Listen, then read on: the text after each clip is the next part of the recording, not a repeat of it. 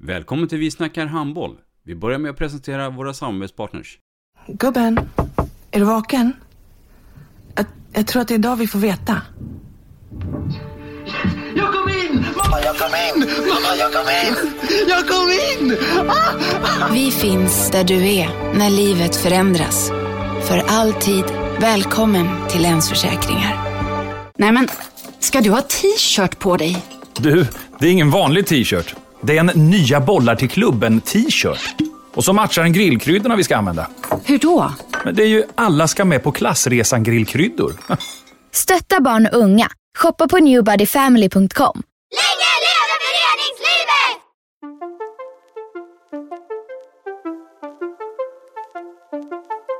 Välkommen säger vi till dig som lyssnar till den nya handbollspodden Vi snackar handboll med Robban Z.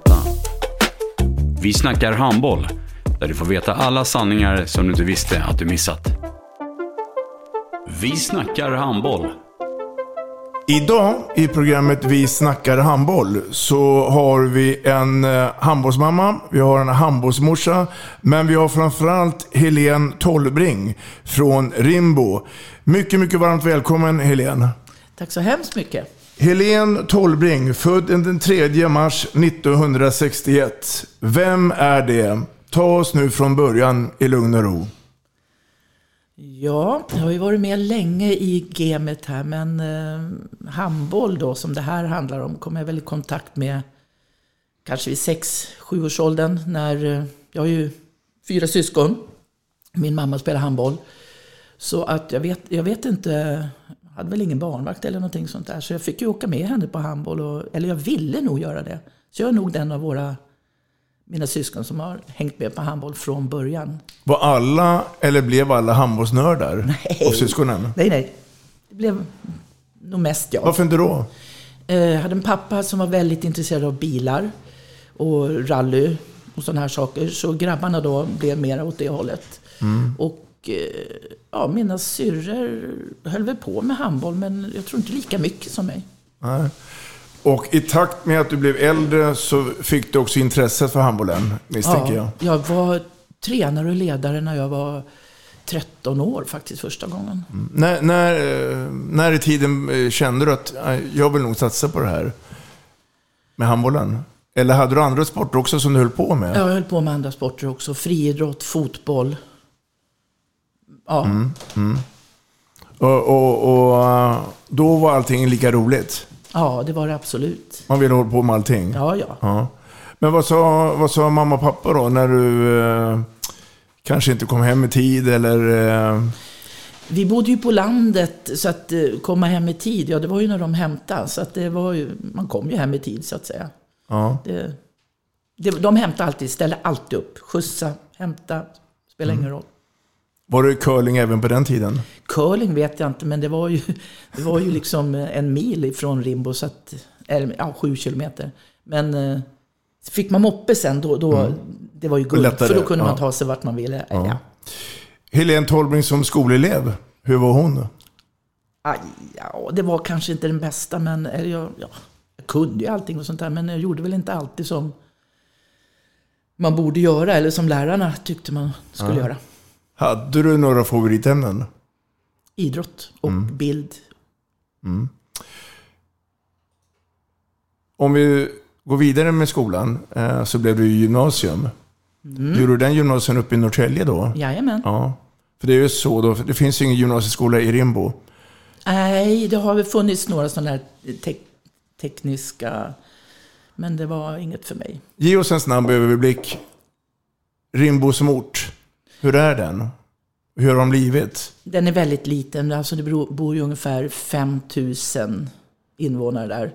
Det är ganska brett liksom område, så att det är liksom ett litet, litet samhälle. Men, Till, till ytan i alla fall Rimbo stort, men, men till folkbemängningen så är det begränsat. ja, Ja. så att eh, ja, det är upptagningsområde med skolor och sånt där är ju ganska brett. Det är ganska långt emellan. Så att det är en liten ort. Man sover väl kanske mest där och jobbar någon annanstans. Men det finns ju arbetstillfällen där med såklart. I takt med att eh, du blev äldre då så har du gått och blivit kär. Ja. Kanske flera gånger. Men, men när du nu valde din, din eh, man, Mm. som eh, alla, många vet ju vem det är, jag tänker då på Dick. Mm. Så i sen tur så blev det en familjebildning. Mm. Hur, hur, hur, får man fråga, hur resonerar ni här då? När, när ni skulle skapa familj? För det är väl kanske också så att du är uppe i en, i en karriär också i den tiden? Ja, precis. Nu eh, blev ju han då min tränare efter vi hade träffats. Så att eh, han var ju tränare och när jag spelade handboll. Högt upp, då Mm. tyckte man att det var division 2. Ja. Men det var ganska högt faktiskt ändå på, på den tiden. Det var, inte, det var ju mindre... Allsvenskan fanns ju inte då, så det var Nej. ettan och sen var det ju elitserien. Så det var ju ändå ganska högt. Mm. Så. Mm. Och sen kommer barnen. Japp. Ehm, berätta lite om, om, eh, om dem. Ta dem en efter en. Jeff Elstad föddes 86 och eh, spelade väl handboll ganska långt. Han är född i juni, så att jag klarade hela säsongen där i alla fall. Mm. Eh, och sen har vi då två år efter, 88, kom då Ken, också född i juni. Så det blev ju också en hel säsong där Ja. som han klarade. Sen då hade vi två grabbar, fortsatte att spela. Och sen så tog det ett tag, så blev det 93. Då föddes ju Cassandra. Mm. Du födde mars, så där blev det inte en hel säsong. Det var lite tufft där. Så att, eh, men jag var med ganska länge ändå. Och sen så 95 så föddes Jerry, minstingen då, i september. Och då hade du lagt av med din karriär där som spelare, eller höll du på även då? Jag tror att jag höll på då även då. Ja. Eh, Jag vet att det var någon som sa till mig att när ska du sluta? Ja, när, när när är det någon som tar min plats? Mm. Och den känner du Robban som sa det. Mm. Helene, du ska få en eh, hälsning här. Eh, lyssna på det här inslaget. Okej? Tjena morsan, Jeff här, din äldsta son. Jag vill bara berätta för dig att utan ditt engagemang och driv skulle familjen Tolbring aldrig varit där vi är idag. Du har krigat både för handbollsklubben och familjen i flera decennier. Du är en riktig eldsjäl. Jag hoppas du har orken och viljan att fortsätta ett par år till så att dina barnbarn får samma uppväxt som jag själv fått. Tack mamma och farmor till mina barn för din eviga låga. Fortsätt kämpa. Hej då. När du hör nu Jeff, Mm. berätta de här orden, vad tänker du då? Eh, ja, men man blir ju rörd. Det är ju jättekul att känna att de verkligen uppskattar det man har gjort. Mm. Det, det faller ner en liten bild så här att jag kommer ihåg när de ritade bilder till mors dag. Då fick alla andra blommor och hjärtan och sånt där. Då fick jag en bild, eh, en handbollsplan med, eh, då hade de ritat sig själva, tror jag att det var. Mm. Kanske jag också stod där. Eh, De har jag kvar. Det är lite coolt. Ja, verkligen. Var det naturligt då att alla fyra barnen skulle bli handbollsspelare? Nu Med Eh. facit i handen så kanske det är lätt att säga så. Men... Nej, alltså absolut inte. För de har hållit på med allt möjligt. Tennis, väldigt mycket. Vi har åkt på tennis. Eh, De, just Jeff och Ken har spelat mycket tennis. Så då när eh, Cassandra och Jerry var lite mindre så fick ju de lära sig att tennis måste man vara tyst. Mm. Så det, det visste de att när det spelades så det var bara att vara tysta och titta. Eller gå någon annanstans Ja. och leka. Så, så var det. Så, att, eh, så mycket tennis och fotboll. Mm. Med de äldsta var det ingen friidrott. Utan det var fotboll, handboll och tennis. Mm, mm.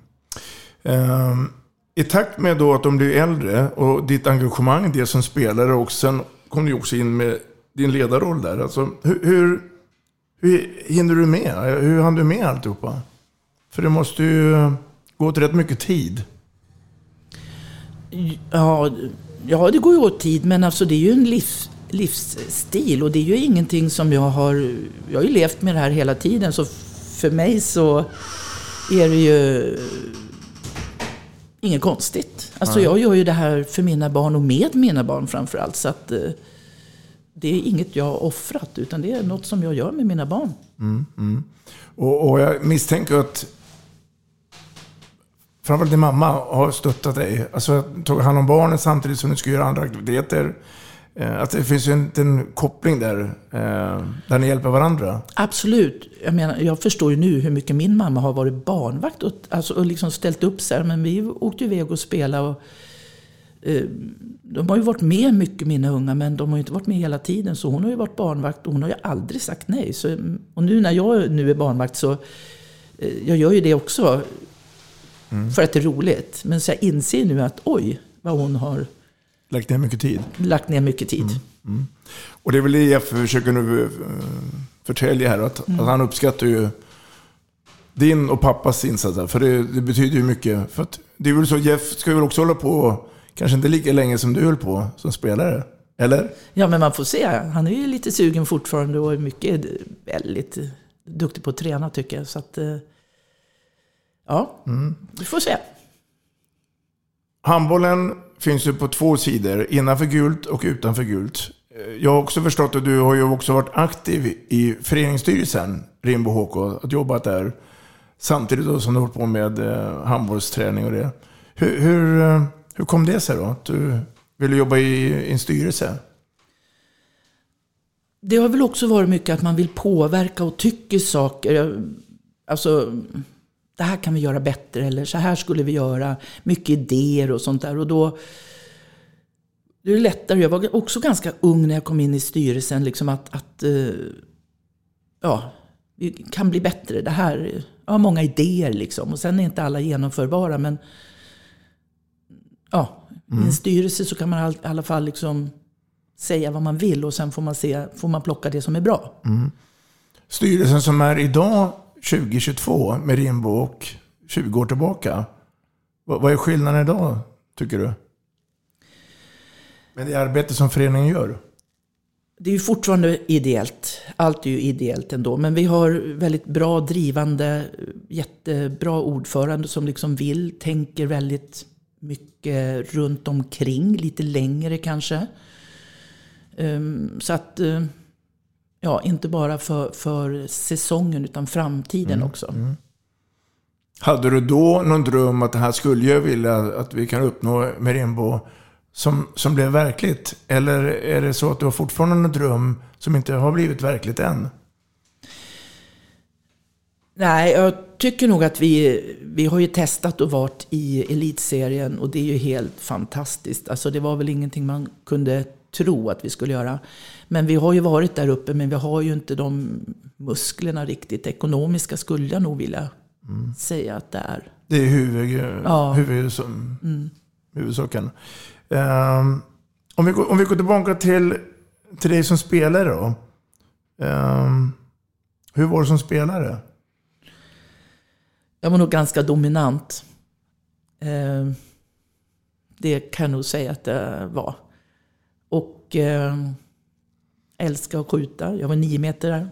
Då fick man skjuta. Om man skulle skjuta. Så att eh, ja, jag var nog eh, dominant. Helene, jag tänkte du skulle få eh, en till hälsning här. Okej. Lyssna får du se.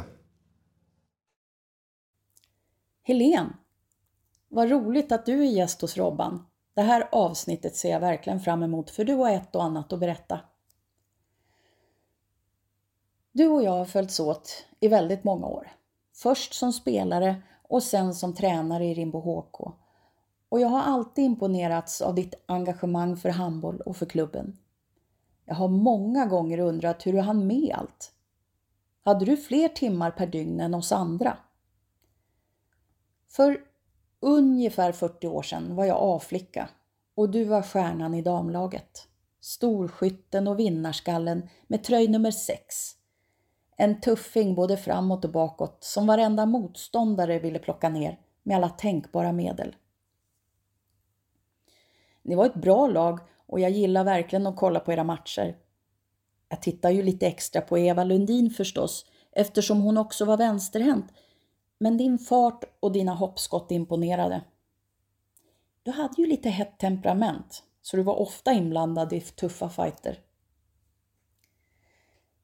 När det var dags för mig att kliva upp i damlaget hade jag en enorm respekt för alla damer. Men jag var livrädd för dig. Jag visste ju att man lätt kunde få sig en skopa om passningen var kass eller om man inte var på tå i försvaret. Men det berodde ju på att du hatade att förlora. Alltså verkligen hatade att förlora. Alla känner till Peter Forsbergs vinnarskalle, men din var minst lika stor. Det här vet inte du om, tror jag. Men du var en av mina förebilder när det gällde graviditet och träning. Du var anledningen till att jag vågade fortsätta att träna så gott det nu gick fram till sista månaden av min graviditet.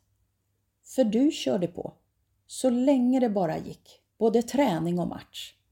sen kom du tillbaka, så fort det bara gick. Det är ju inte så konstigt att alla dina fyra barn är grymma handbollsspelare.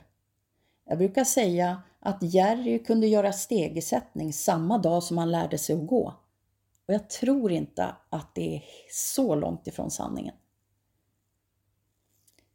Helen, du är en stor eldsjäl i Rimbo HK och ditt driv och engagemang har varit otroligt betydelsefullt för både klubben och för väldigt många spelare och ledare.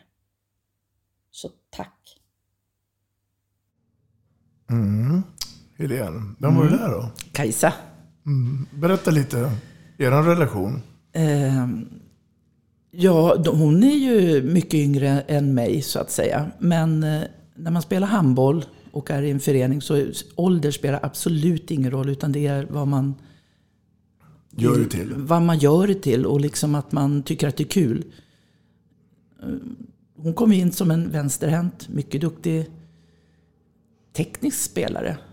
Eh, niometare. Så att eh, det var ju kul att liksom... Minns du första ögonblicket när hon kom upp? Nej, det kommer jag inte riktigt Nej. ihåg. För, för det var många sådana där som man...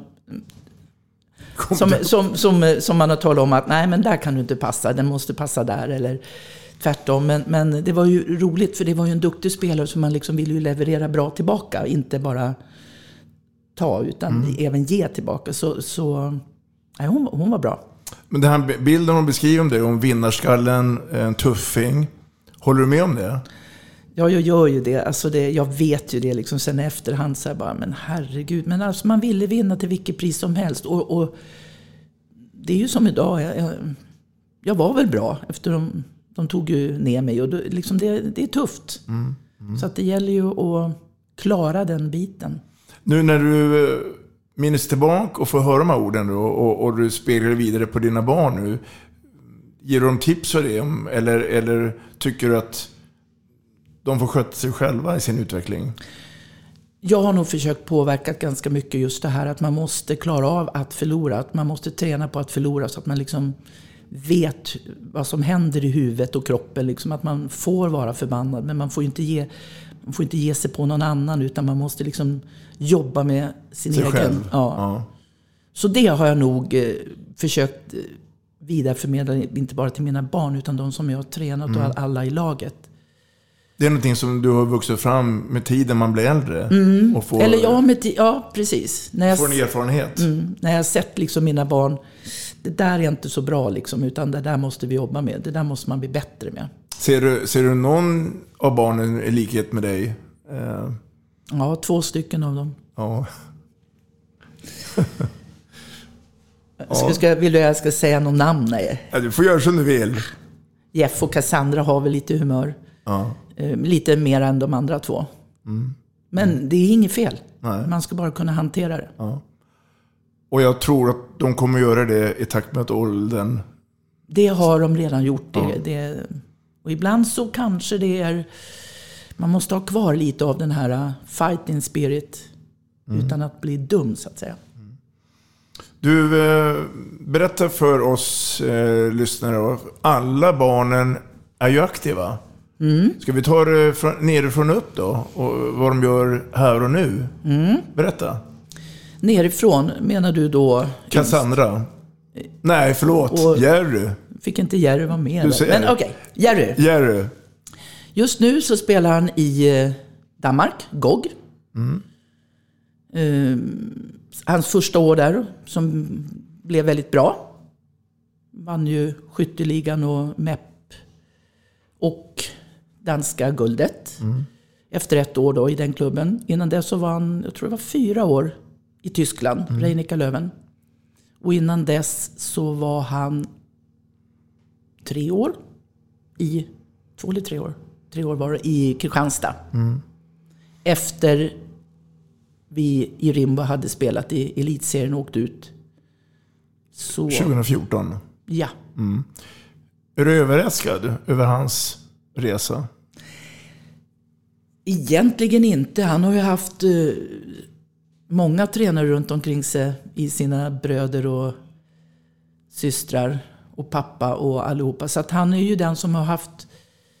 Eh, har han haft enklast? Nej, det vet, enklast har han nog inte haft. Men han har hela tiden fått tips och råd. Och, så jag tror han har tagit till sig allting bara. Mm. Sugit i sig allt. Mm. Och det har också blivit landslagsspel i A-landslaget. Mm. Och, och mamma Helene följde med så mycket det bara gick. Ja. På olika evenemang. Försöka hänga med på allt som, som man hinner och, och, och vara med på. Och det har ju varit extra roligt då. Absolut. Mm, mm. Och, och, på köpet så, så uh, har han fått en flickvän som håller på med handboll också. Ja. ja. Jag tänker förstås på norska Nora Mörk ja. då. Uh, när det blev officiellt då, du kanske visste innan också, men vad, vad tänkte man då? då? Ja, vi visste ju det lite innan då. då. Nej men uh, kul och jättekul och ja, får väl se hur länge det varar om man säger så. Men nu har de ju varit tillsammans i över ett år här, så att det är jättetrevligt. Mm. Träffat hennes mamma också. Så det är jätte, jättefin familj. Blir det, det blir förstås mycket handbollsprat när ni träffas? Eller försöker du hålla isär det också? Nej, alltså det blir ju handbollssnack. Det är klart att det blir. Men, eh, nej, men vi, det, det går, vi kan prata om allt möjligt. Mm. Så att det, det, har inte bara med handboll att göra. Mm. Utan, men handboll är ju en del av allas liv. Mm. Sen har vi ju ett litet kärt barn som har haft en hel del otur. Jag mm. tänker på skador. Cassandra. Ja. Berätta. Eh, henne har jag varit tränare åt längst. Och jag har ju tränat, varit involverad i alla mina barn på något sätt. Hit eller dit. Men henne har jag haft hela vägen. Som ungdomsspelare? Som ungdomsspelare tillsammans med Madde då, Norstedt. Mm. Eh, och eh, hon kanske är den som har haft jobbigt med humöret också. Så att jag liksom känner mig ganska nära henne där och vet hur det varit och sånt där. Men hon gjorde ju illa sig tidigt. Jag tror hon var 15 år. 15-16 år där när hon drog första korsbandet. Men hon är ju väldigt duktig på att träna, träna, träna, träna. Hon skulle ju tillbaks. Så att hon eh, tränade och kom tillbaka. Mm. Var med och spelade i när, vi, när Rimbo gick upp i elitserien. Och då fick hon gå in och ta en stor roll, fast det inte var meningen det från början när hennes kusin då drog korsbandet. Så kom både Cassandra och Alexandra in mm. i, i elitserien. Så de spelar ju... Ja, då fick man ju spela. De, var de 16-17 år där mm. när de spelade? Det fanns ingen regel? Det fanns ingen nej, regel att man nej. inte fick spela. Utan hade man, klarar man av det så fick man vara med. Ja. Och de gjorde det jättebra. Mm. Och sen så var det väl gymnasiet för henne där då. hon gick ju i Stockholm, mm. Vittra, mm. handbollsgymnasium. Gymnasiet. Och eh, där så, måste jag tänka efter, efter det, den sommaren ja, då fick hon ett samtal ifrån Skåne om att hon var välkommen ner till Eslöv. Mm. Och då först tyckte hon att nej men nu kan jag gå, för nu har jag gått färdigt skolan och jag är klar. Mm. Så då blev det flytt till Skåne för henne. Och, och, och du, du eh, la inga fingrar i, i vägen där? Nej, då, hon fick ta eget beslut? Absolut, alla mina barn har fått ta eget beslut. Jag vet att det var samma tränare från Skåne som ringde lite tidigare också och ville ha ner henne tidigare. Mm. Men då tyckte hon att nej, eh, jag vill bo hemma och eh, jag har bra handboll här. Spela högt. Då låg vi, vi åkte ju ner i Allsvenskan, då fanns ju då. Så det var ju tillräckligt högt för henne och hon utvecklades. Så tyckte väl att träningen var väl okej okay då. Mm, mm. Och så gick hon ju på gymnasiet då. Mm. Så att, eh, ja, så den vägen blev det till Skåne. Mm. Och sen har du varit både i Norge och Frankrike. Mm. Och nu ska hon tillbaka till eh, Skåne. Mm, och då blir det Hör. Eller hon var ju i Hör tid, var ju, Efter Eslöv så blev det Hör. Larvik. Eh, BDP i Frankrike. Och sen Storhamar. Och nu blir det Hör. H65 Hörja. Yes. Mm. Mm. Ken då? Född 88. Född 88. Han, eh, han är en talangspelare. Han skulle kunna spela i vilket lag som helst. Han är, har en blick som eh, få har, tror jag. Eller få, det är många som har den naturligtvis. Men han är, han är jätteduktig. Han är ju också en vinnarskalle. Men han... Eh, Ja, jag vet inte, han visar inte det på... Jo, han visar det så, men, men eh, inte verbalt i alla fall på direkt. Men han har ju spelat i Rimbo. Var en kort sväng i Skånela. Men det var ingen mera satsning i Skånela än vad det var i Rimbo. Så de kom tillbaka Mm. och tog upp Rimbo. Mm. Han och Jeff. Jeff så tog upp Rimbo i elitserien. Mm. Så att, ehm, ja. Men har- när, du säger att han har talang. ehm, hur, hur föds man av det? Så föddes han med en boll i, i handen direkt? Eller? Och framförallt då att, som, som du var inne på, och säkert många andra. Att han har valt att vara kvar i Rimbo. När han är så pass duktig. Ja, ja och det, det är ju kul för Rimbo så här, men, men samtidigt så alltså, vi har ju, alltså Rimbo ju, vi har ju haft alltid väldigt roligt. Så jag tror att det har varit halva grejen. Att liksom, men det skulle vara kul att hålla på med det här. Det är mina kompisar. Man får göra det roligaste man vet med sina kompisar. Så det, det tror jag har, och just 88-kullen i 88, 87, 88. Alltså det har varit bra kullar. Så vi har haft bra handboll. Det har varit utveckling hela tiden. Och sen kanske inte har varit eh, någon som egentligen har vågat fråga, liksom så här, vill du komma till oss? För man måste ändå få frågan, för mm. man ringer inte själv runt och säger så här, hej, kan jag få komma till er och lira? Det är ju inte riktigt så det går till. Nej. Utan någon, de har inte hört av sig till honom. Nej. Är han hemmakär tror du också? Ja, jag tror att han skulle kunna flytta på sig. Nu har han ju familj. Men han kan ju fortfarande, får jag rätt erbjudande så skulle jag kunna gå dit. Liksom, och då tar han väl med sig familjen, antar jag. Eller Ganska- det gör Det han. blir ganska naturligt i så fall. Ja. Ja. Och det är ju nog en flyttbar familj så. Men Mm. eh, ja, man är ju glad att han är kvar ändå. Mm. Sen har vi Jeff. Mm. Den äldsta, Den av alla äldsta. fyra. Mm. Och det är ju en vinnarskalle av, av rang. Han har också spelat med de som har varit äldre hela tiden.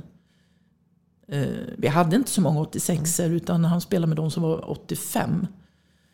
Så att, eh, ja han eh, också jätteduktig och tränar. Duktig på att träna.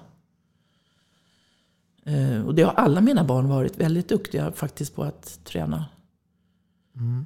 Och tycker att det är roligt. Det är också, han var ju kompis med de här 85 killarna så att det var ju de som hängde liksom. Va?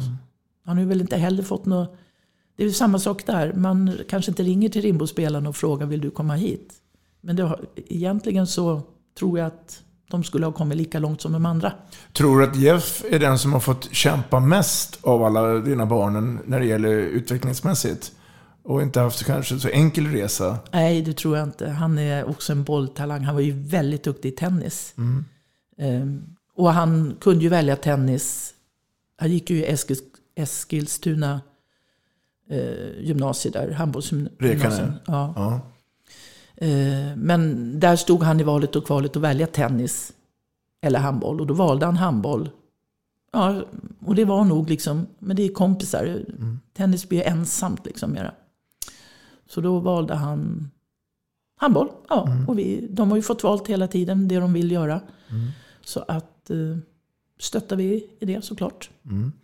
En fråga, och kanske en ledande fråga, men tror du Helene att någon av barnen, eller alla fyra, kommer gå i mamma och pappas spår att bli ledare och tränare den dagen de lägger karriären på hyllan?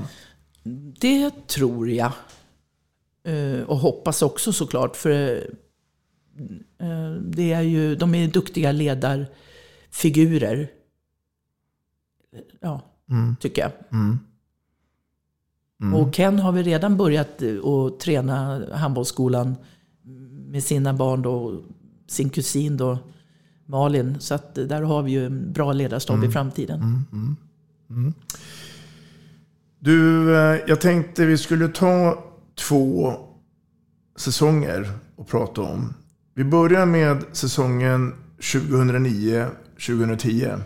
Då Rimbos damer går upp i högsta serien. Det hette ju inte SOE då eh, på den tiden. Och det blev ju också diskussioner om var ni ska spela era hemmamatcher och inte.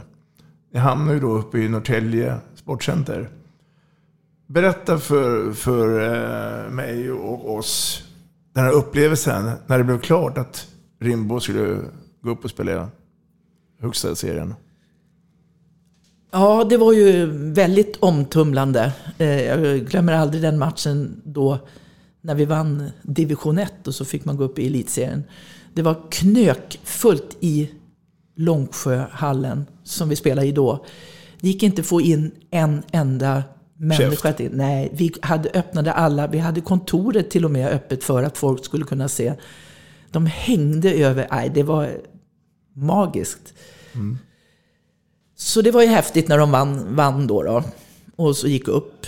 Och så började vi ju rusta för det, liksom att spela i högsta serien. Och vi, vi hade ju väldigt bra lag faktiskt ändå. Det var ju 87-kullen då som var stomme. Som var duktiga. Och vi fick väl... Jag och Madde tror jag att det var. Vi jobbade och fick in en finsk målvakt bland annat. Så vi jobbade ju lite och försöka få in folk utifrån. Eh, runt omkring här också. För vi hade ju inte ekonomi mera, alltså för att avlöna spelare. Utan det var ju fortfarande att spela på Ideell basis. ideell basis och tycka att det var roligt. Så att, eh, Till sin höjd kanske man fick ett SL-kort då, eller? ja, jo men det, det hade vi nog ersättning till och från träning för de som åkte. Men tänkte du- du då och styrelsen att det får kosta vad det vill och, och, och få ett slagkraftigt lag? Eller kände ni att vi är Rimbo, vi ska göra det med enkla medel? Och, och samtidigt innebar och visste om risken att det här kan bli ett år bara? Vi var nog kanske lite naiva för vi tyckte att våra tjejer var superduktiga. Eh, och det var de ju. Men eh, vi visste nog inte, alltså skillnaden från division 1 och upp till högsta serien, det, det var ju mycket större kliv än vad vi, vad vi förstod. Vi förstod ju det sen såklart. Men, eller när vi spelade första matchen så insåg vi att ah, vi är inte där än. Men vi ska göra det så bra vi kan ändå. Och sen spelade vi den säsongen. Mm. Ehm, och den blev ju tuff. Den var väldigt tuff.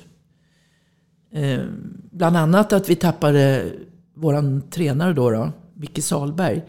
Eh, han fick ett nytt jobb som han inte kunde tacka nej till. Så det var ju Madde och jag som fick ta över det. Och, eh, så det var ju tufft. Jag tror att det var efter jul. Men vi hade ju som målsättning, vi, liksom, vi förstod liksom var det här skulle hamna någonstans. Men vi, vi tog ju match för match och lag för lag. Så liksom hade vi, vi mötte första matchen mötte vi Spårvägen.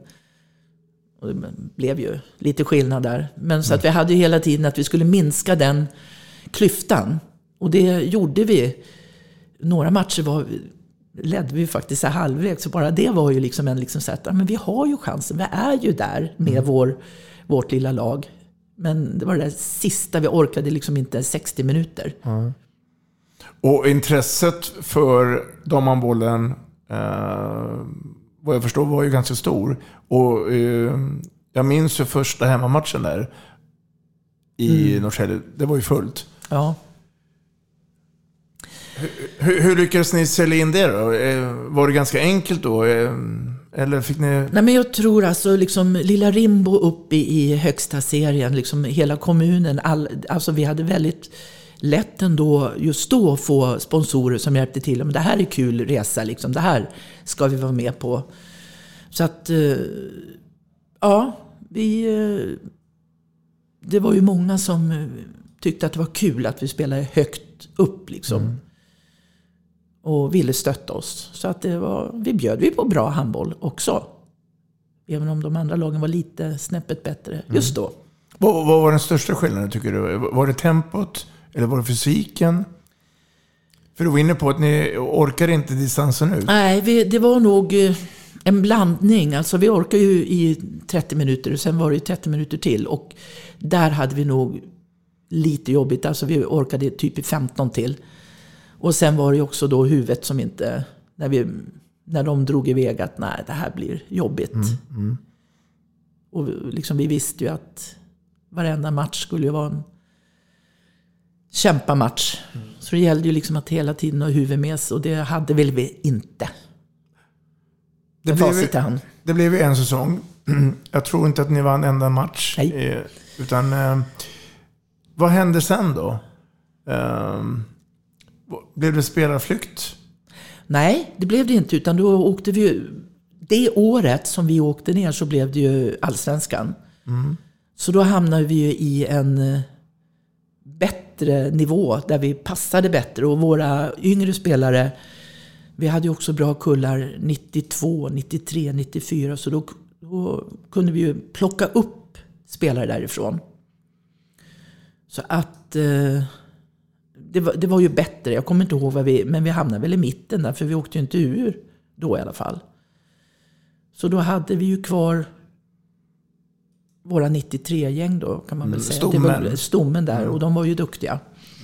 Så att eh, så länge de var kvar så klarade vi av allsvenskan tycker jag. Mm. Och många spelare är från egna ledet. Mm. Nu tänkte vi kommer in i ett annat ämne och det är ju så många tjejer som kommer från Rimbo som sen har spelat i olika sammanhang med Rimbo och sen gått vidare. Det skulle ta ett helt program om vi skulle rada upp alla spelare. Mm. Några spelare spelar fortfarande kvar på hög nivå. Några spelar också vidare, men kanske på lägre nivåer. Men hur är det möjligt att den här fabriken producerar så många spelare och sen har de gått vidare? Eh, samman, klubbsammanhållning, det, det, och det som sagt var som jag sa tidigare, att det spelar ingen roll hur gammal man är, utan det är intresset och hur mycket man vill satsa.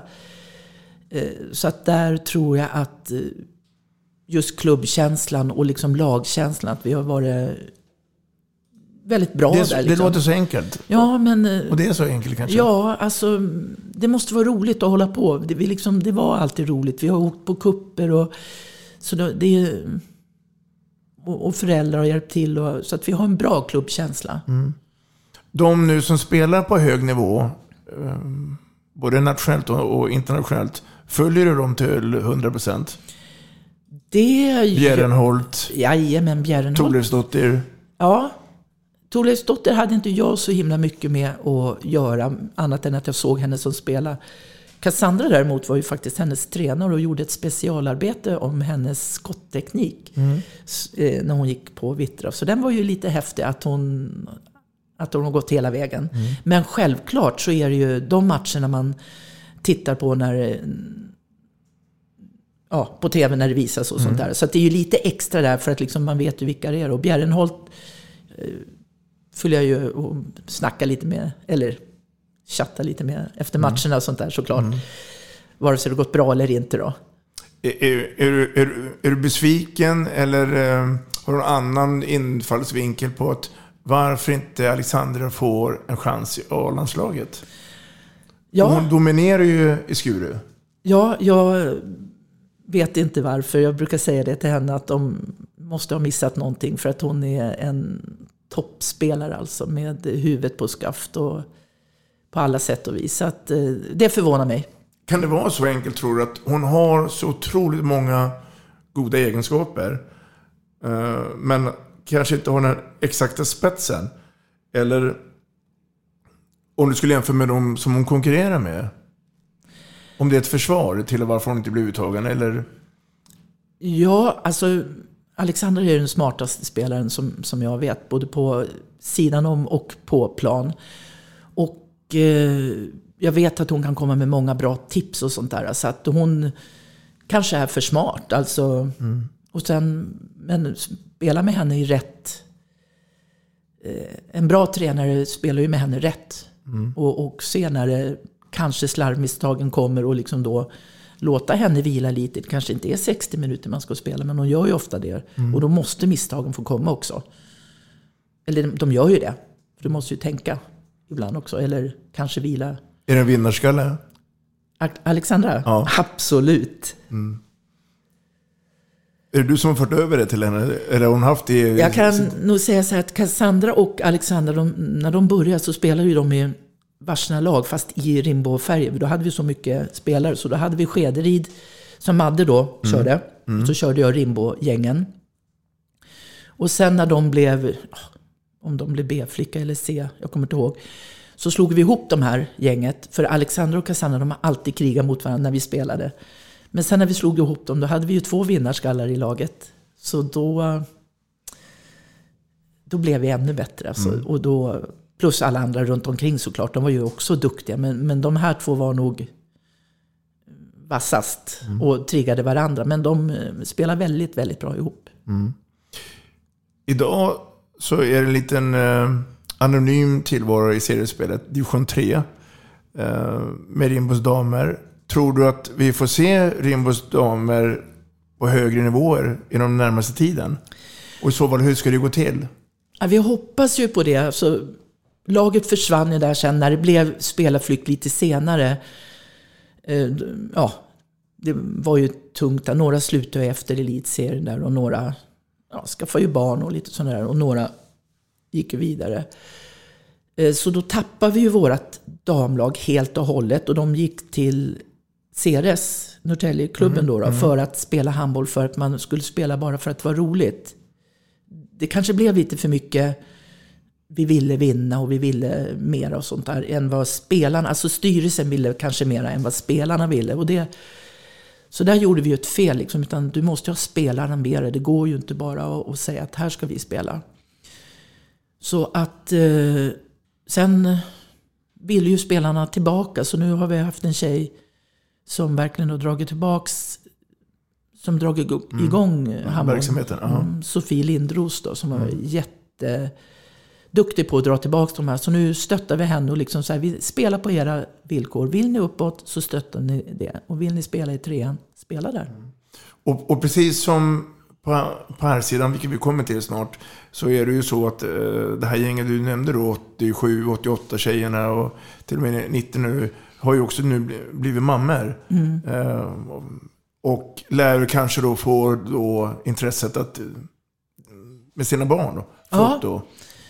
Eh, och det hoppas, hoppas vi ju på nu då, så att, eh, så att de kan föra det vidare. Och just därför att de tycker att det är roligt. För att det är ju, Rimbo är ju litet som sagt var, men eh, ja, Men det är viktigt med ett representationslag på damsidan. Ja, absolut. För framtiden. Ja, och det, det, så det är kanske därför vi har tappat några, några som har gått till andra klubbar här, för att vi inte har haft det. Men nu, nu känner vi att vi, vi kan ha det. Liksom. Mm. Och man behöver kanske inte spela högsta serien.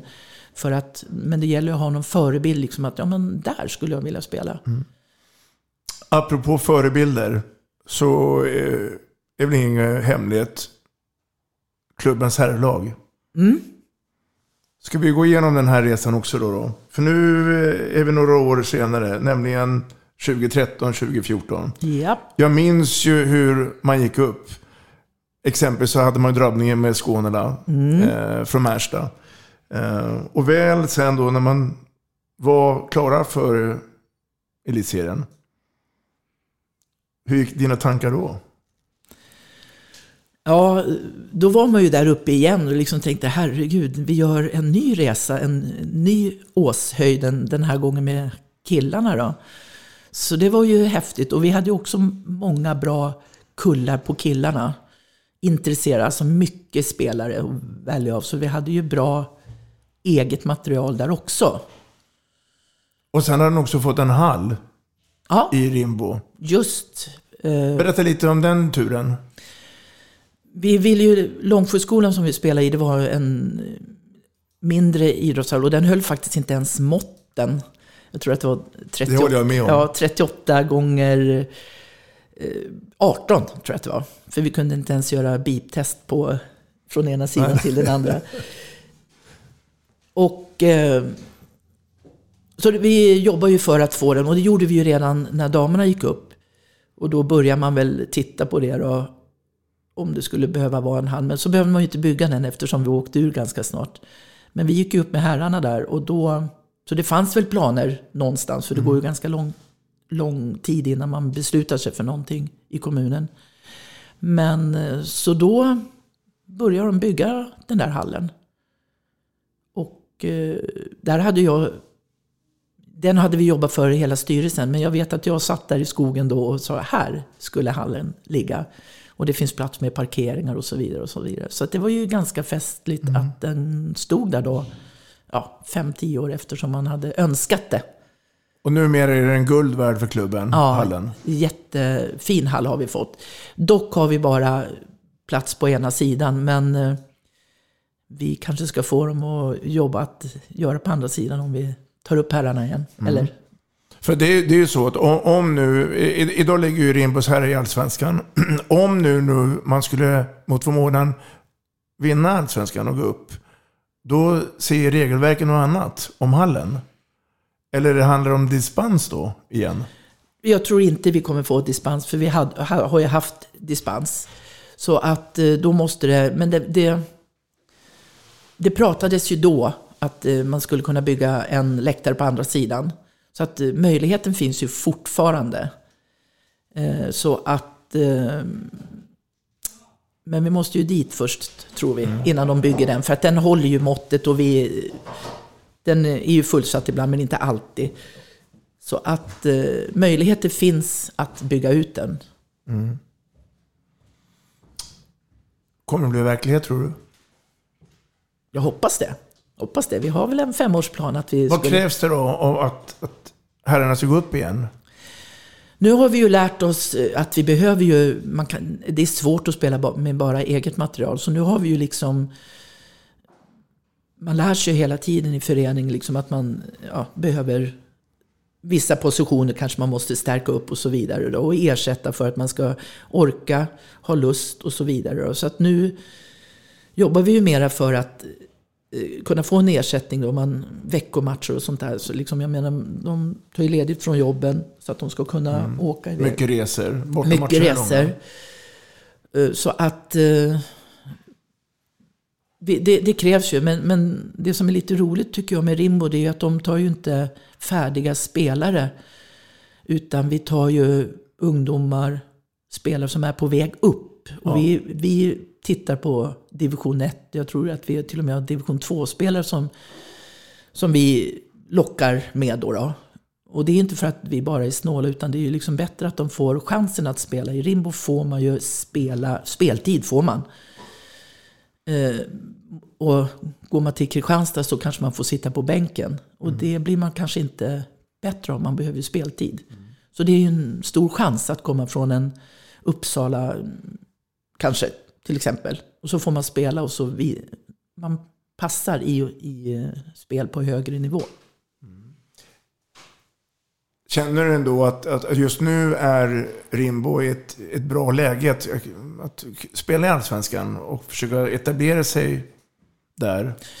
Ja, nu, vi har ju legat i mitten hela tiden. Så att, eller hela tiden, men De sista, de sista åren i alla Mm. fall. Och eh, nu har vi, nu, det är ju lite generationsskifte på gång.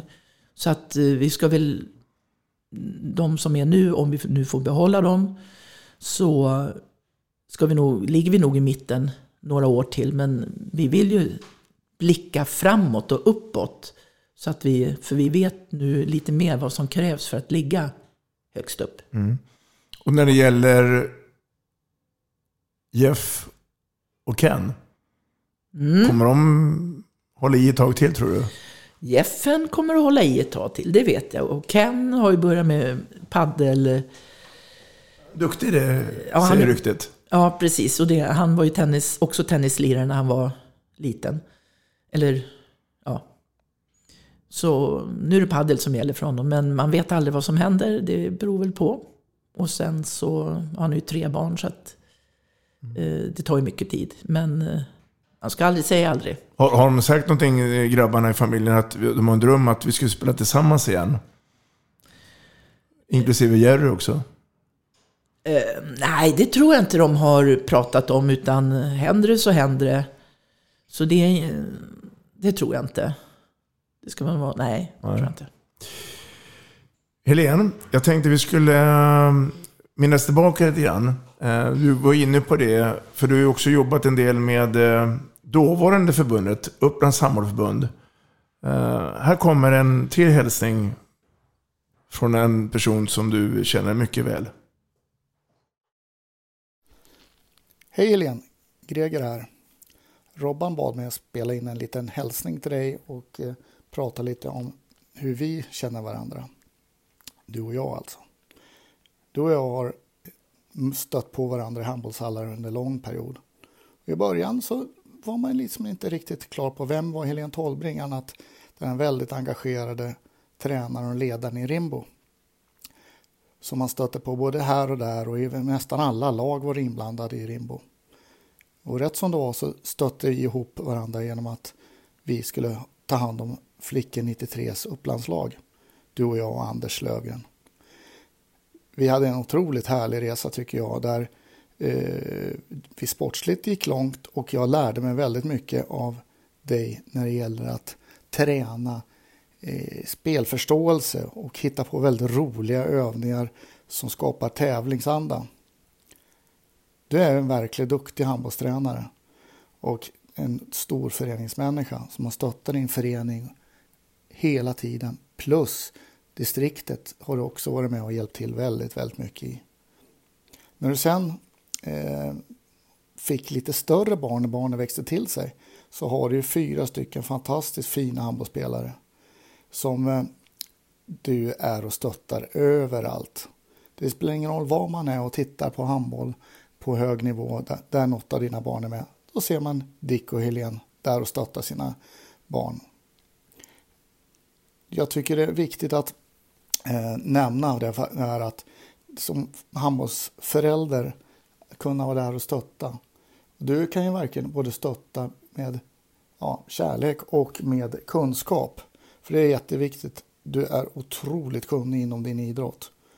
Och eh, det har eh, varit en privilegium att få ha vissa delar ihop med dig, såsom så som Upplandslaget. Fortsätt jobba på med, med din, att stötta dina barn och snart är det dags för barnbarnen att kliva in i arenan och lira handboll.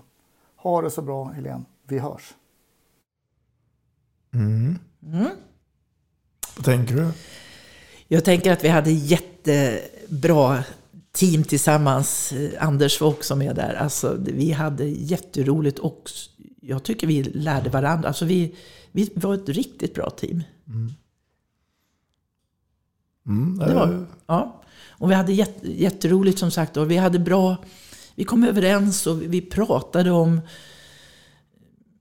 pratade om spelarna, hur vi skulle ta ut laget och vi lyssnade verkligen på varann. Um, och vi lärde oss av varandra framförallt. Liksom, jag tycker Greger hade också jättehärliga övningar och sånt där. Så att vi lärde, vi utvecklades som tränare, Mm. eh, kan jag påstå också. Och man tog till sig nya saker och, och nya övningar framförallt. Och, nej, det var en kul tid. När du hör Greger säga att citat, du är en bra tränare Helene.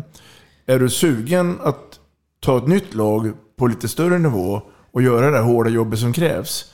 Eller känner du att jag kanske har gjort mitt nu när det gäller den resan av handbollen? Alltså jag har ju...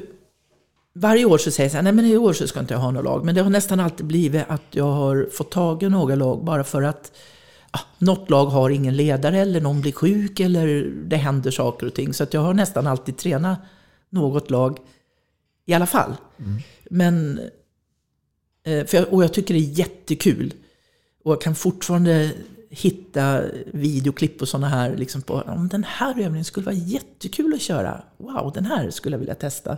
Och då tänkte jag, nej, men just det, jag har ingen lag att träna. Så att, eh, suget finns ju, men det är samtidigt de här yngre måste ju fram. Liksom. Men jag ställer alltid upp om det om man behövs. Så Mm. att eh, eh, just nu har jag, har jag något gäng som har varit födda 08, 09 och 10 som jag har tränat. Och den här, mina barnbarn då, lite grann så här. Men, men eh, det är ju mera lek. Mm. Så att eh, sugen är man alltid, tycker jag. Det liksom, man, jag sl- slutar inte. Och hela tiden liksom så här, men den där övningen skulle man kunna göra om. Det är samma sak när man tittar på, jag har ju titt, man är ju handbollsnörd så man tittar ju på träningar både i, jag har ju sett både i Frankrike och Norge, Larvik, Storhammar, Reinekalöven, Kristianstad. Är det mycket eh, annorlunda? Eh, Nej, nej, det är ju samma övningar men de twistar till dem lite grann så man liksom säger, mm, det där var ju smart liksom. Mm. Att inte jag tänkte på det eller någonting sånt där. Liksom. Så, så där ska jag göra nästa gång. Det är en del av utvecklingen. Ja, precis. Apropå utvecklingen då. Du var ju med en sväng också med Upplands handbollförbund. Nu Mm. finns ju inte det. Nu heter du mer Handboll Öst och Handboll Mitt och det. Mm. Berätta kort den resan. Hur hamnade du där? Ja, Robban, hur hamnade jag där? Var det du eller var det jag som var där först? Ja, eh, jag vet inte. Men på något sätt så hamnade vi där båda två. Mm. Men du brann för bland annat tävlingsfrågor. Mm. Jag satt nog i tävling först där och eh, skapade serier och gjorde, ja, lagde om serien. Fick lära mig data då, för det var ju inte så här supervanligt. Och, och det var superkul att lägga matcher och, och sådana saker. Så att, eh, det var ju den biten som jag höll på med. Tillsammans då med dig och några till där. Så det var kul att sitta och försöka utveckla Uppland då, eller dra dem vidare. Hur vi skulle som förbund eller som eh, distrikt bli bättre, effektivare. Och där, det tyckte jag var jättekul. Och du och jag Robban, vi tyckte inte alltid samma sak. Och det var det som drev Uppland framåt tycker jag. För att sitter man och är ja-sägare hela tiden så blir det inte bra. Utan man måste vara trigga varandra eller frågasätta varandra. Så jag tror att, jag tror att vi gjorde ett bra jobb. Jag eh, håller med dig. Jag, jag, jag är inne lite grann på din linje, i, för du nämnde det i början när du var med i styrelsen i Rimbo, att du ville vara med och påverka. Var det ungefär samma sak här då? Att du kunde vara med och påverka den uppländska handbollen? Mm.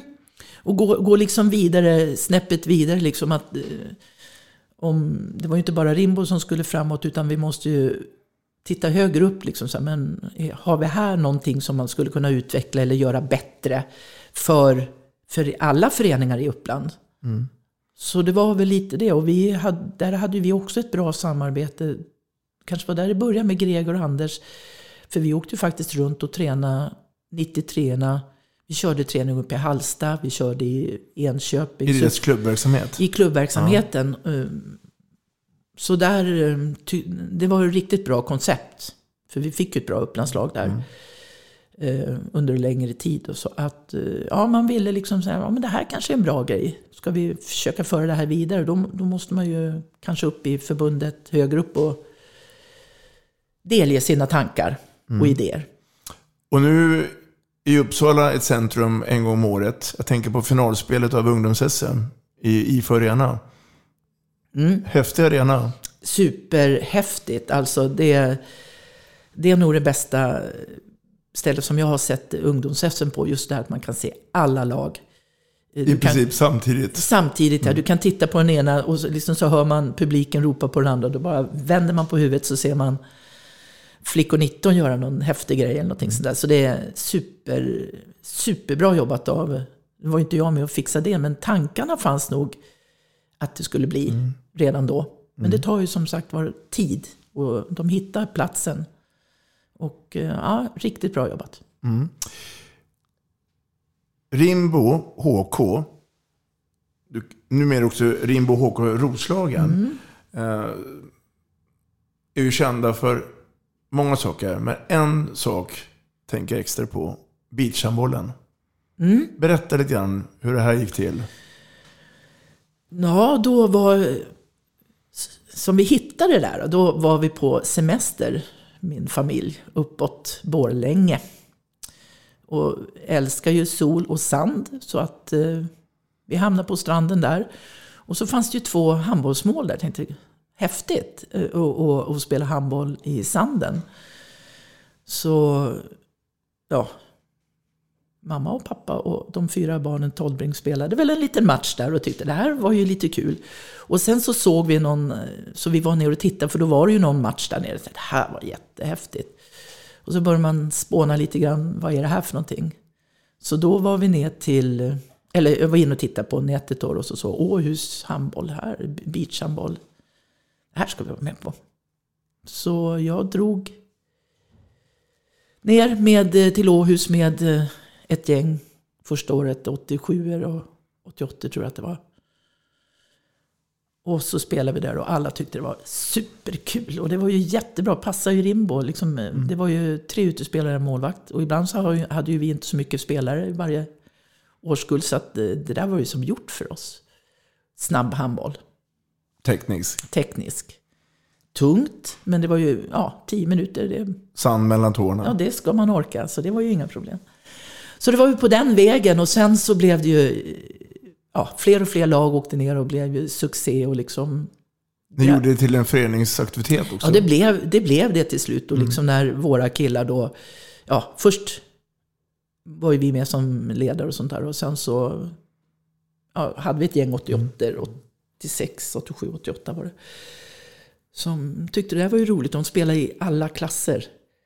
Så att då vann ju de en vanlig, vanliga klassen. Och då var det runner-ups och det var ju häftigt. Då fick ju de spela i elitgruppen. Så eh, alla som var där nere, då, vi tyckte det var skitkul. Och, och, ja. Så var, de spelade ju egna linnen, de hade gjort egna linnen och skrivit ja, sina namn på och sånt där. Så det var ju jättehäftigt. Så att, eh, men de blev ju favoriter där nere och de var ju väldigt duktiga på det. De showade ju Rimbo kan ju showa ändå när de spelar, liksom, det älskar ju de. Och nu var det ännu mer publik och de blev ju ännu bättre. Så det slutade ju med att Intersport där inne på, när de skulle spela, när de kom lite längre i den här turneringen, att nej men eh, ni kan inte spela i linnena där, utan ni måste ju ha lite snyggare linnen.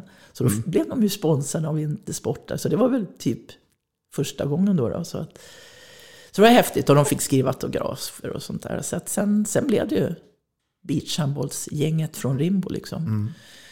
Lustiga är väl att de fortfarande, när man hör dem snacka så kan de säga så här, ja men Rimbo spelar beachhandboll. Fast det är inte alls samma spelare som spelar och ändå så spelar vi beachhandboll fortfarande. Så att det var väl Rimbo som fick det som stämpel.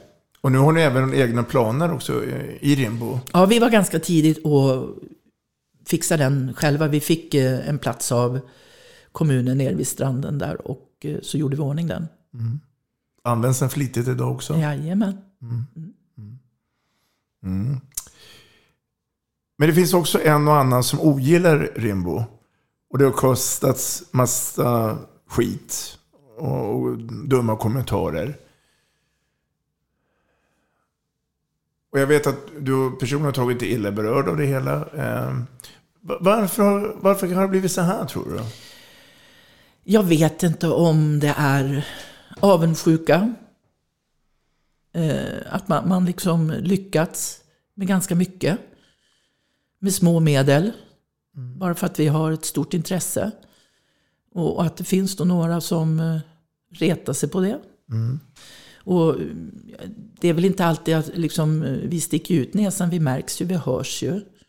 Eh, Men man behöver inte be om ursäkt för att vi älskar vår sport. Men eh, ja, lite tråkigt att få de här negativa skriverierna. Mm. Faktiskt. Och ja, att man orkar hålla på med... Vi älskar väl samma sport men ändå så kan man trycka ner några andra för att man själv ska vinna på det. Är det, är det den här vinnarmentaliteten och vinnarskallarna som har gjort att det ibland har runnit över och, och det kan bli fel? Eller, eller ehm, är det som du är inne på då att, att eh, din teori att det, att det är en avundsjuka? Att, Nej, jag, jag har ju funderat varför det är så. Om det är vin, liksom att eh, ja, vi vill vinna för mycket, liksom att det sticker ut för mycket, att man får fel bild av oss. Men eh, folk har sagt till mig att nej, men det är avundsjuka och liksom, ja, det kanske är det, den svenska avundsjukan. Att det har Mm. gått för lätt för några i Rimbo. Kanske. Mm. Så det, det, är svårt att säga, men... men eh, Vad vill du säga till dem som då nu har gett en och annan eh, felpassning eller eh, kritik till, till Rimbo? Man har ju hört alla möjliga kommentarer. Ja, jag, jag, tycker ju att om man nu tycker om handboll så ska man väl inte trycka ner någon annan som försök, försök också tycker om handboll. Så det är ju konstigt att fast man inte vet någonting så tror man och, och för ett rykte vidare som kanske inte ens stämmer. Uh, ja, det finns ju några poddar också då som har snackat om att man hoppas att man inte ska finnas mer och sånt där. Och det kan inte jag förstå, för även om jag inte eh, älskar Skonnela till exempel, mm. så älskar ju de som lag. Och liksom, finns inte de så har vi ingen motståndare. Så liksom, det blir ju inte bättre om Rimbo inte finns. Det blir inte mm. ett dugg bättre. Utan var glad för det vi har gjort i handbollen och, och, och liksom... Eh, ja, mm. gör, gör mm. likadant själva om ni tycker det är bra. Eller gör inte som vi. Är, är det några händelser där, där Rimbo har varit inblandad i olika bestraffningar och anmälningar där du har kanske också tagit um, sympati där och, och, och, eh, inte försvarat Rimbo och sagt att här, här har vi nog gjort ett fel, här tar vi tag i det här. För, för, för att belysa den kritiken um, från de som nu tycker illa om Rimbo. Ja, men det, det, är klart att man är, man är ju lite mer enögd liksom och tycker att det är orättvist behandlat. Men ibland så vet vi att nej, men det här var inte bra. Så det är klart att vi som förening har tagit tag i alla händelser. Vi tar till oss det och gör en, alltså vi har en handlingsplan. Vad skulle vi gjort för att inte det här har, skulle hända? Nu hände det. Nu måste vi försöka göra någonting bättre av det här. Alltså vi, vi försöker oss ju, men vi kan inte lägga oss helt platta och, och liksom vi finns till och, och, alla har känslor. Det händer saker och ting. Men ibland så känns det som att vi har mera mm. ögon på oss för att ja, Rimbo har varit med i någonting. Och det är lätt att liksom klanka på Rimbo. Historien finns med er. Mm. Eh, på, på ibland ont och ibland på gott. Du var inne på det här med Skånela och, och Många minns ju säkert alla de här derbyna som var eh, där. Och, och, samtidigt säger många nu, nu är det lugnare. Och, och det är väl också kanske i takt med att, att uh, alla blivit äldre, man har lärt sig. Uh, det ska väl också vara uh, lite derbykaraktär och känsla när det är de typer av matcher. Ja, det tycker jag också. Och, och liksom... Skånela och Rimbo, det är ju jättehäftigt att vi ligger i Allsvenskan båda två. För vi tjänar på det båda två vi krigar om samma spelare och sen så väljer de och krigar om samma publik också. Så att eh, det är ju nära mellan dem. Men alltså, det är ju jättekul att ha de här derbymatcherna. Det är ju en fantastisk möjlighet. Istället för att vi ska tycka att de inte ska spela där. Och, och nu ändå när de var på väg upp i, i elitserien så tyckte man att ja, det vore häftigt om de gick upp. Liksom, så här, det är lite kul. Mm. Eh, men sen när de inte gjorde det, ja men det är skönt, då har vi dem kvar. Mm. Så att eh, det är ändå goda tankar liksom. Så här. Sen kan man ju tycka hur man vill om spelare och, och så, men det är, ju, det är ju bara under matchen. Sen, sen är det ju en handbollsfamilj allihopa.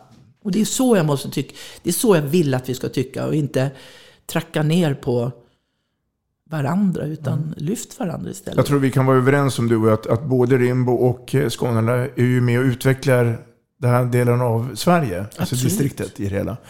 Um, tycker du att det är en bra allsvenska idag, alltså rent kvalitetsmässigt? Absolut, mm. det, det, det, tycker jag. Det, det, är väl kanske tre skikt då. Vi har toppenskiktet, men de går att slå de lagen i alla fall. Och eh, mitten och sen så är det några nere i botten där som har mer eller mindre otur ibland. Så. Och när Amo hälsar på i Rimbo med Andreas Stockenberg, är det också en liten eh, det är superkul. match? Ja. ja, det är superkul. Då är det, vad, vad har du för bild av Andreas Stockenberg? Jag har ganska okej bild med honom. Alltså jag, jag, jag gillar honom. Han tränade i Upplandslaget 95 då, där Jerry var med. Så han har ju faktiskt... Eh, då, då, jag vet att han ilskna till där nere en gång. Men, men ja, lite med rätta faktiskt. Så att, eh, Och då har man ju alltid också nästan sparkat på tänkte jag säga. Men jag gillar honom som mm. han är fruktansvärt kunnig och en skön kille. Och sen när man spelar mot honom, nej men då är han ju inte Ja, då, då är han ju liksom i AMO, då är han, står man i AMO-tröja. Men sen efteråt så är det ju liksom, då är det ju... Tycker vi är för mesiga i handbollen att vi, vi ska ha flera sådana som vågar sticka ut hakan? Ja. Vare sig det är på damsidan eller herrsidan. Det tycker jag. Att vi måste ha, inte bara jag säger, utan det måste ju vara några som går emot strömmen. Absolut. Mm.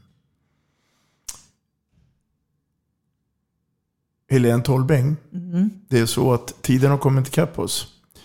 Eh, det har varit en stor ära att ha haft det här i podden Vi snackar handboll. Jag hoppas att det är ömsesidigt. Absolut, det var superkul. Ta vara nu på det goda handbollslivet som du har genomfört och det som kommer hända imorgon och övermorgon. För det är en fantastisk resa som du har gått igenom. Ja, jag har mycket framför att se också. Många matcher att titta på. Så att det tar inte slut här.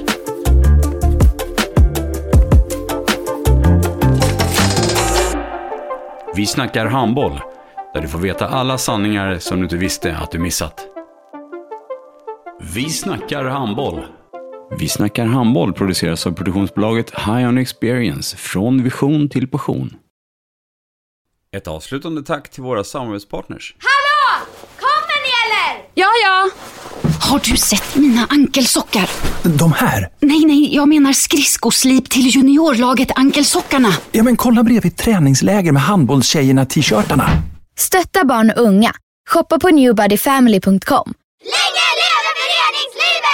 Gubben, är du vaken?